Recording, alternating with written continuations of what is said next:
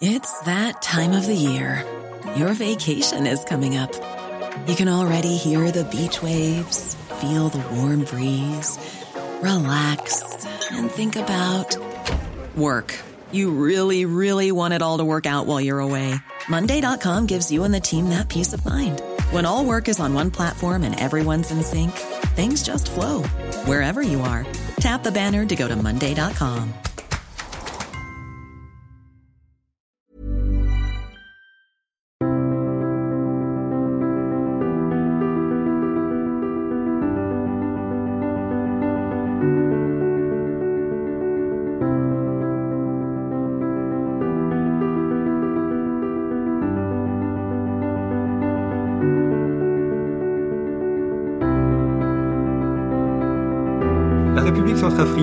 été marquée par une guerre assez intense durant les années 2013-2014, guerre qui a été notamment marquée par des massacres entre populations et aussi par les tentatives de paix. On se souvient notamment de l'intervention française en Centrafrique pour essayer de séparer les belligérants et de rétablir la paix dans un pays qui est très souvent marqué par la guerre. Dans cette rencontre, je vous propose de rencontrer justement un des acteurs de ce conflit, un des témoins de ce conflit, le père Bernard Kenvi, qui est missionnaire en Centrafrique, qui est originaire du Togo, mais il est missionnaire en Centrafrique, dans un hôpital situé dans le nord du pays. Il vient de publier son témoignage sur ces années de conflit, sur la manière également dont il a tenté de sauver, d'aider les populations, quelles que soient leurs origines ethniques ou religieuses. Un témoignage paru aux éditions du CERF, qui s'intitule Mission, qui est écrit notamment avec le journaliste Tigran Yegavian. Père Bernard Quinvy, bonjour. Bonjour. Merci beaucoup d'avoir accepté, accepté, notre invitation. Et puis, je profite donc de votre passage euh, à Paris, euh, en France, euh, pour aborder justement ce, ce témoignage. Alors, peut-être avant d'aller en, en, Centrafrique et d'évoquer ces conflits, on l'a dit dans la présentation, vous êtes originaire du Togo. Oui. Et vous vous retrouvez en Centrafrique comment, enfin, quels sont les, par quel hasard de la vie ou par quel appel de Dieu aussi, est-ce qu'on on passe ainsi du Togo à la Centrafrique?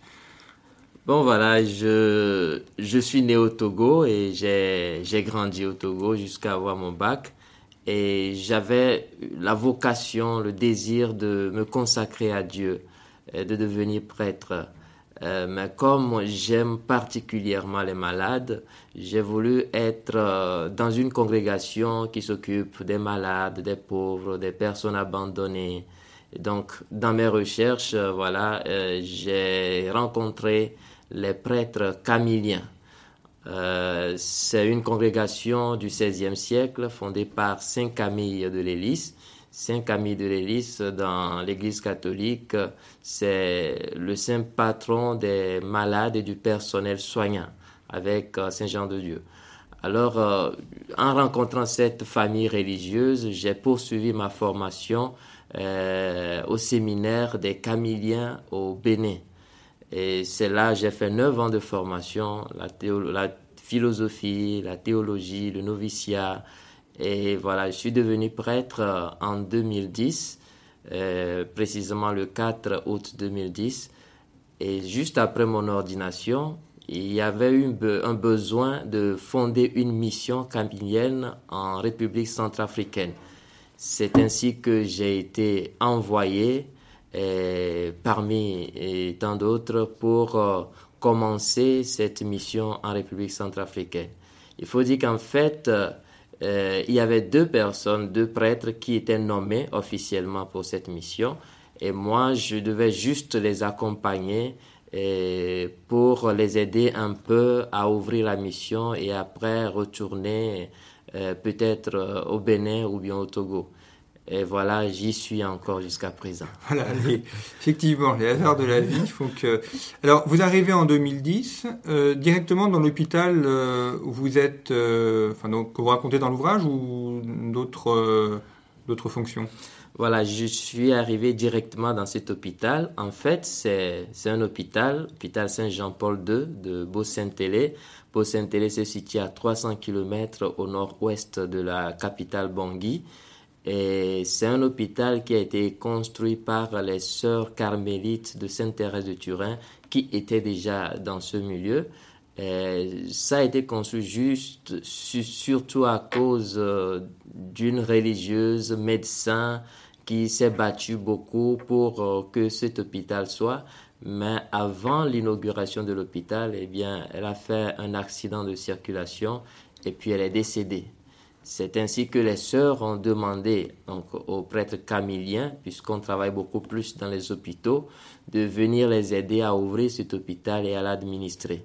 Donc c'est pour cette raison que les camiliens sont arrivés pour la première fois en Centrafrique et donc dans cet hôpital. Ma première mission là-bas, c'était euh, de m'occuper de la pharmacie de l'hôpital et c'est ce que j'avais commencé à faire quand l'évêque et quelques mois plus tard, trois mois plus tard, m'a demandé euh, d'être curé à la paroisse de Beau-Saint-Télé. Donc j'étais à la fois curé et puis chargé de la pharmacie de l'hôpital. Alors peut-être décrivons un peu la, géographie euh, de l'endroit parce que l'Afrique est très variée et extrêmement riche. Euh, quel type de, de paysages a-t-on? Ce sont des, des, forêts, de la savane ou voilà, la, République centrafricaine, comme son nom le dit, c'est un pays au centre même de l'Afrique, au cœur même de l'Afrique. Euh, dans la langue locale sango, on l'appelle B-Africa, c'est-à-dire le cœur de l'Afrique. Quand on prend toute la carte de l'Afrique, c'est un pays qui se situe au beau milieu. Et donc, c'est un pays proche de l'équateur. Il y a beaucoup de pluie, donc on a beaucoup de forêts, de grandes forêts.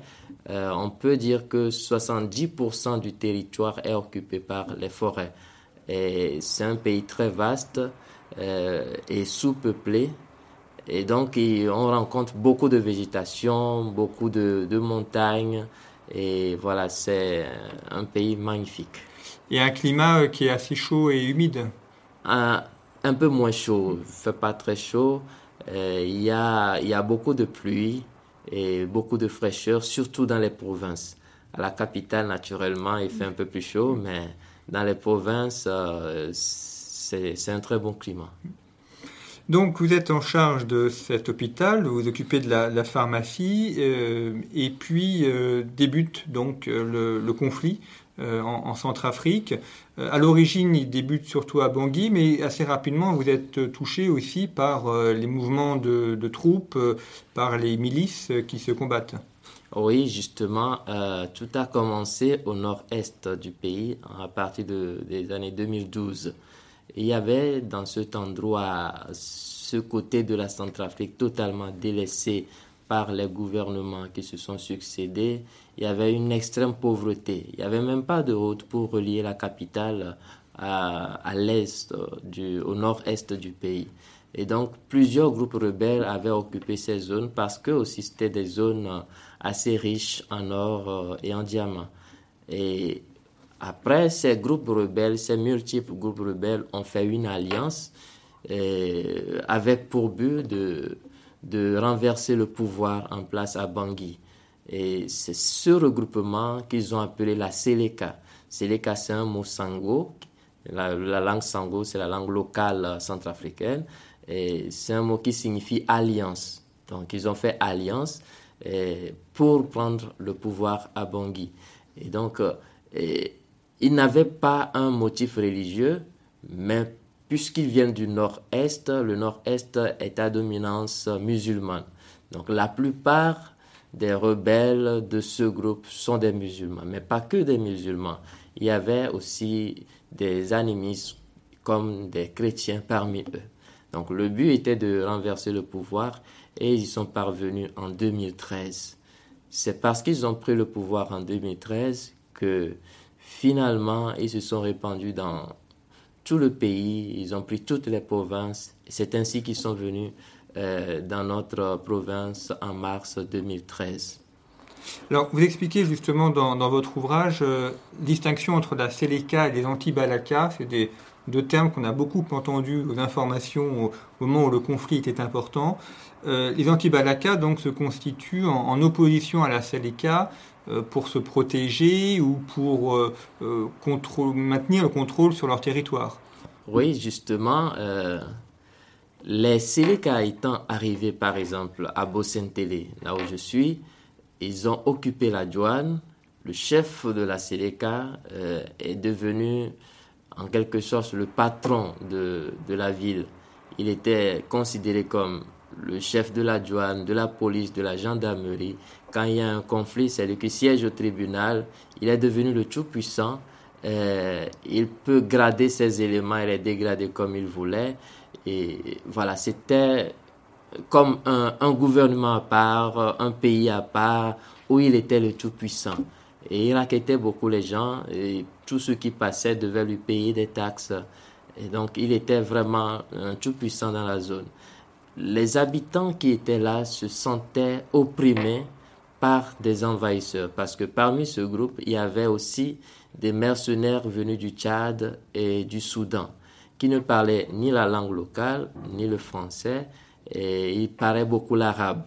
Alors, ça fait tout un mélange tout de suite parce que les gens les ont beaucoup plus considérés comme musulmans. Et c'est vrai qu'il y a certains parmi eux qui ne parlent pas l'arabe, donc justement ceux qui n'étaient pas venus du Tchad ou du Soudan, mais la plupart parlaient arabe et pouvaient discuter beaucoup plus avec les musulmans qui étaient dans la zone. Donc la population se sentait opprimée, la population se sentait occupée par des envahisseurs étrangers. Donc l'unique solution pour euh, cette pauvre population, c'était de, de, former une résistance. Ce n'était pas la première fois que la résistance s'est formée euh, dans le pays, mais cette résistance avait une touche particulière parce qu'ils ont pris un nom spécifique qui est anti-balaka. Anti-balaka signifie anti-machette, donc, ou bien anti-balle AK Kalachnikov, qu'ils appellent souvent les AK, anti-balle AK. Pourquoi ils ont dit anti et balaka Parce que pour devenir membre de ce groupe d'autodéfense, il faut se faire initier justement par un chef féticheur et qui prépare spirituellement les gens avec des potions magiques, avec des rituels magiques, soi-disant pour les rendre invulnérables au coup de fusil ou au coup de machette. Et donc c'est une initiation purement animiste, occulte, qui n'a rien à faire avec la religion chrétienne. Justement, s'il y a un chrétien qui va euh, faire ce rituel, c'est qu'il est un syncrétiste, c'est qu'il n'est plus chrétien. Et donc, euh, ce groupe d'autodépense a pris ce nom et se fait initier. Et leur but, c'était de, faire, de chasser ces envahisseurs et de chasser tous leurs complices qui sont euh, malheureusement quelques musulmans extrémistes qui les aidaient à commettre des exactions. Alors, ce que vous dites est très important parce qu'effectivement, on, nous a présenté euh, ce conflit, euh, notamment enfin, dans, dans, les grands médias, comme étant une opposition entre des musulmans du Nord et des chrétiens du Sud, et comme les anti-Balaka comme étant des milices chrétiennes. Or, ce que vous dites, c'est qu'en fait, ces anti-Balaka, c'est une rite d'initiation animiste qui n'a rien à voir avec le christianisme. Mais parmi les, les, la CDK, il y a quelques musulmans, mais ça ne représente pas tous les musulmans euh, du, pays. Justement, les, médias étrangers ont vite simplifié la guerre parce qu'ils voyaient d'un côté les Séléka qui étaient à dominance musulmane et de l'autre côté les anti-Balaka parmi lesquels il y a des musulmans mais très peu et donc, c'était très vite fait pour les médias de simplifier la guerre en une guerre entre chrétiens et musulmans. Alors que ce n'est pas du tout le cas. Les Séléka que j'ai vu venir nous occuper à Beau-Saint-Hélé, et ils ne sont pas venus, venus pour des motifs religieux. Ils n'ont pas combattu pour, au nom d'un Dieu. C'était des assoiffés du pouvoir et d'argent. Et donc, quand ils sont venus chez nous, ils ne m'ont jamais interdit de prier, je pouvais prier quand je voulais. Je pouvais même passer avec le Saint-Sacrement dans les rues, avec la procession de la Vierge Marie dans la rue. C'est pas ça qui les importait. Mais eux, ils avaient besoin d'argent. C'est quand ils demandent leur argent et qu'on refuse, là il y a problème. Et donc, c'était des assoiffés du pouvoir et de l'argent. Les anti-Balaka aussi, qui ont pris les armes pour combattre les Séléka, ils n'ont pas voulu se battre pour protéger une religion ou pour se battre au nom d'un Dieu, ils avaient besoin de chasser leurs envahisseurs. Donc c'était ça le grand problème. Et en plus de ça, les anti-Balaka, comme je l'ai dit, se faisaient initier par un chef qui est un féticheur et qui fait des pratiques occultes fétichistes pour, soi-disant, les protéger. Et donc, il n'y a rien de religieux dans cette affaire. C'est vrai que on a vu des mosquées détruites, on a vu des églises détruites, mais on a vu des boutiques détruites, des maisons détruites. Et donc, euh, c'est tout un mélange. Mais en délocalisant la guerre euh, et en donnant comme étiquette une guerre religieuse, eh bien, on laisse en réalité les vrais chefs de guerre qui ont un motif beaucoup plus euh, politique, militaire et des assoiffés du pouvoir. Alors, vous, vous êtes donc dans cet hôpital euh, pendant le, conflit. Vous racontez donc votre témoignage dans cet ouvrage, Mission, qui vient de paraître aux éditions du CERF. Euh, donc, vous racontez euh, comment vous, vous soignez les populations, enfin toutes les personnes, quelle que soit leur ethnie et, leur religion. la difficulté aussi à avoir des médicaments, à avoir des, des, des, pansements, enfin des les matériels de base pour, pour soigner.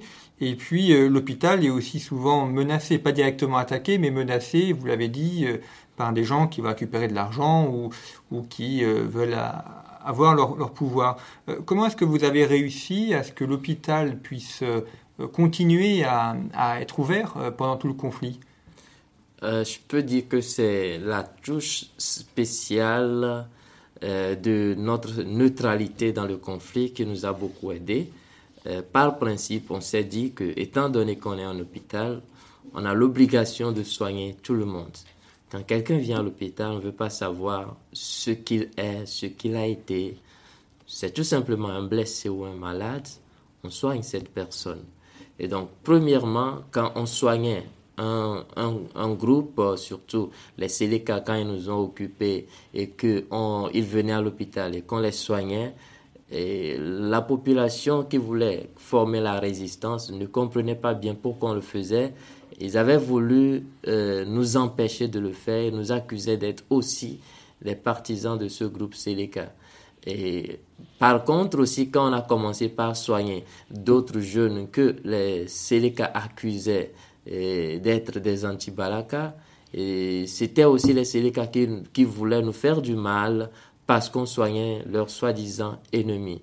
Ça a été euh, un début très difficile, mais finalement, euh, tous ont compris qu'on était là pour tout le monde et qu'on voulait soigner nécessairement tout le monde et qu'on s'occupait de chacun de la même manière, avec la même dignité. Et c'est en faisant ce travail qu'on a pu dialoguer avec beaucoup d'entre eux. On a eu beaucoup de blessés de guerre et qui sont partis combattre dans le sens du mal, mais quand on a fini de les soigner, on a pu discuter avec eux, on a pu parler avec eux. Ceux-là ont été nos interlocuteurs auprès des leurs et ils nous ont permis de faire comprendre aux autres que nous sommes là pour tout le monde. Et à l'hôpital, nous avons gardé des réfugiés à la fois musulmans comme non musulmans. Donc c'était tout un ensemble qui avait cette possibilité-là d'être à l'hôpital et on n'a pas cessé de les sensibiliser pour leur faire comprendre que l'hôpital c'est un, un, terrain neutre et qu'il fallait pas euh, nous faire du mal dans l'hôpital. Mais ceux qui malgré tout ont voulu euh, nous attaquer, certains dialogues euh, que nous avons avec eux, certaines conversations, c'est qu'on essaie de leur dire que voilà, au-dessus de l'hôpital, de toute la mission catholique, il y a des satellites qui sont placés et qui, que tous les malfaiteurs sont vus en direct et que l'hôpital c'est un terrain neutre. Si quelqu'un rentre pour faire du mal, quels que soient les cas, dans 5, 10 ou 20 ans, eh bien, cette personne sera arrêtée et punie sévèrement. Donc, d'avoir peur de ces satellites qui les regardent. Et ils y croyaient et c'était aussi un moyen de, de les dissuader de nous faire du mal. Et euh, pour le ravitaillement pour le, de l'hôpital en médicaments notamment, comment est-ce que c'était organisé? Vous, vous, avez des choses depuis, depuis la capitale, Bangui, ou, euh, ou, pas pour pouvoir euh, continuer à alimenter l'hôpital? Il y a deux endroits d'approvisionnement. Il y a la capitale Bangui qui est à 300 km. Et puis il y a la deuxième ville qu'on appelle Bouar et qui est à 150 km. Bangui était euh, attaqué, donc euh, la route était bloquée, mais on avait la chance encore que Boire était resté un peu plus calme. Et donc nous avions eu la possibilité, avant même que la guerre ne commence chez nous, de nous approvisionner beaucoup en médicaments. Euh, puisque lorsque je sentais la guerre arriver, on a essayé de faire des dialogues, de médiation, et que je sentais que la situation ne s'améliorait pas, j'ai compris que certainement il y aura un conflit dans, dans notre zone. Alors j'ai commencé par acheter beaucoup de médicaments, faire des provisions des vivres en nourriture, et puis je les ai gardés à l'hôpital. Les médicaments, je pouvais les acheter à crédit et dans un dépôt de pharmacie qui nous connaissait bien. Et donc, c'était ça aussi notre chance de pouvoir acheter tout cela à crédit. Maintenant, quand la guerre a commencé et que les médicaments ont commencé par finir, j'ai trouvé des moyens pour toujours aller dans cette deuxième ville à boire pour pouvoir m'approvisionner toujours à crédit. Et c'est ça surtout qui nous a donné, qui nous a aidé. Si la deuxième ville avait été attaquée au même moment que nous, ça aurait été très compliqué.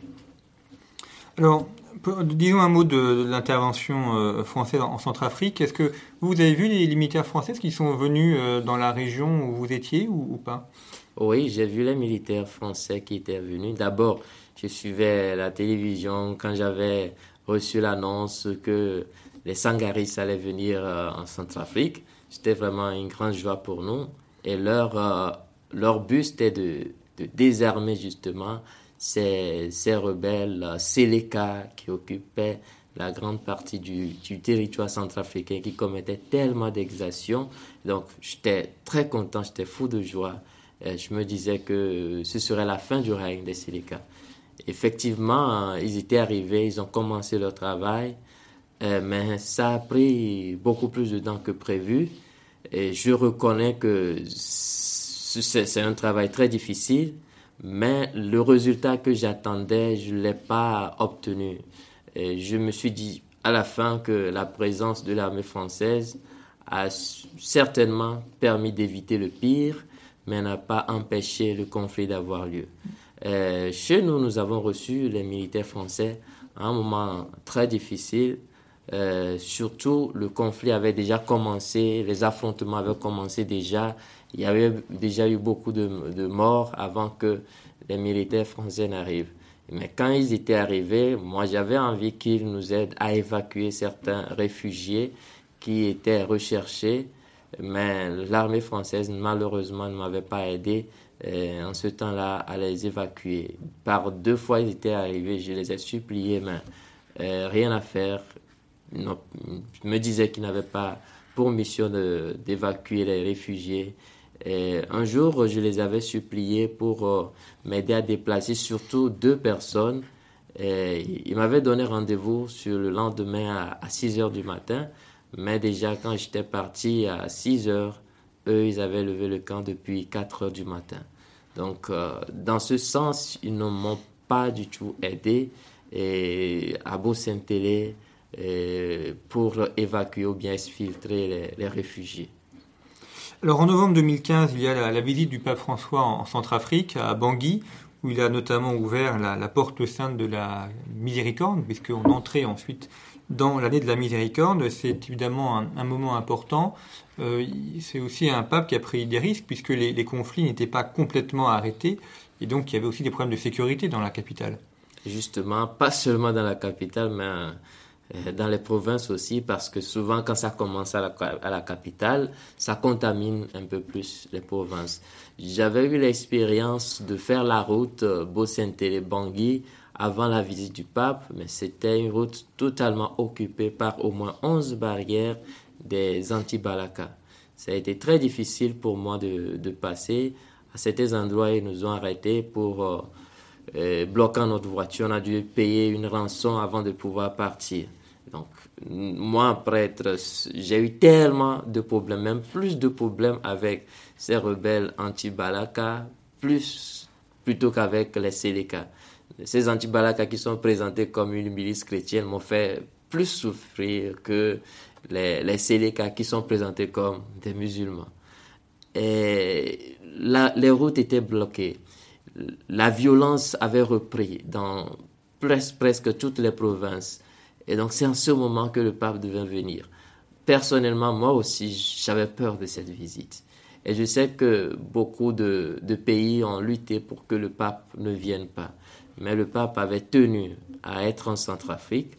et sous l'accord du nonce apostolique de la présidente de transition d'alors, de l'archevêque de Bangui, Monseigneur euh, Zapalaenga, qui est devenu maintenant cardinal, eh bien, le pape était arrivé effectivement à Bangui. Ce fut un moment formidable, un moment de grâce, parce que sa présence a réuni beaucoup de personnes que ce soit musulmans, chrétiens ou animistes, ça a permis un regroupement total. Le pape a fait le pas en allant à la mosquée prier, en allant chez les protestants, prier et en regroupant tout le monde au stade pour une messe. Ce fut un moment formidable. Et il avait euh, prononcé quelques mots en, sango dans la langue locale. Il dit Siriri Nangia, donc euh, la joie et la paix ou bien l'amour et la paix. Il voudrait que la Centrafrique redevienne un, pays de paix. C'est pourquoi il a donné ce symbole d'ouvrir euh, l'année de la miséricorde euh, en, République centrafricaine et puis de faire de la Centrafrique, de Bangui, la capitale euh, spirituelle du monde. Et donc ce fut des moments très forts et des moments de grâce et qui nous ont permis de recevoir quand même ce vent de paix qui a permis des élections aussi très favorables, non discutées bien acceptées. C'était une recherche de paix, un trésor qui nous revenait, et nous centrafricains, de, faire fructifier. Mais je pense que cet héritage, on ne l'a pas bien géré. Alors justement, euh, quelle est la, situation aujourd'hui? Est-ce que, les, troubles ont cessé? Est-ce que le, pays est un peu plus calme ou pas du tout? Euh, malheureusement, je peux dire que 80% du territoire centrafricain est encore dans les mains des groupes armés. Et tout dernièrement, le gouvernement a signé un accord euh, de paix avec 14 groupes rebelles. On pensait que peut-être cet accord allait calmer la situation, mais je remarque malheureusement que ça n'a pas calmé la situation. Parmi ces groupes rebelles qui ont signé les accords, il y a certains qui ont encore commis des exactions vis-à-vis de la population, qui ont tué des innocents encore. Et malheureusement encore, ça a favorisé la création encore d'autres groupes rebelles qui réclament aussi maintenant faire partie de l'accord. On a l'impression que en signant un accord ou des accords avec des groupes rebelles, ça devient comme euh, quelque chose de très juteux. Il faut devenir rebelle pour être ministre, pour euh, être euh, reconnu par le gouvernement et pour bénéficier des avantages en même temps qu'ils ont occupé, que ces groupes rebelles ont occupé des régions et, euh, où ils exploitent l'or, le diamant ou d'autres ressources, eh bien, on leur donne finalement ces zones comme euh, devenant leur propriété, ou bien ils sont responsables de ces zones. Et donc, ce qu'ils faisaient déjà, ça devient officiel et ils continuent comme ça. Et ils sont payés alors qu'ils sont rebelles. Donc, beaucoup ont compris que pour euh, avoir des richesses en Centrafrique, peut-être il faut devenir rebelle. Donc, ces derniers jours, on voit encore les groupes de rébellion se multiplier encore plus. Je pense qu'on doit avoir plus de 18 groupes rebelles euh, actuellement. Et ce n'est pas une bonne chose pour euh, la population qui souffre beaucoup et qui vit dans, dans la misère alors que c'est un pays immensément riche. Et ça, je, remarque que la responsabilité est à nous, centrafricains, de prendre en main eh, la richesse de ce pays et de développer ce pays comme il faut. Et pour cela, il faut vraiment une bonne éducation, eh, un bon système scolaire euh, pour former la population à, mieux vivre et à mieux être. Eh bien, à travers votre témoignage aussi, c'est une, source d'espérance pour que ce pays puisse effectivement se reconstruire, euh, retrouver la paix et assurer ainsi le, développement de sa population. Je rappelle donc votre ouvrage, Père Bernard Quinvy, euh, Mission, euh, écrit avec le journaliste Tigran Yegavian, paru aux éditions du CERF, et qui raconte donc votre témoignage sur cette guerre et également la vie dans cet hôpital du nord de Centrafrique et les événements qui y sont déroulés.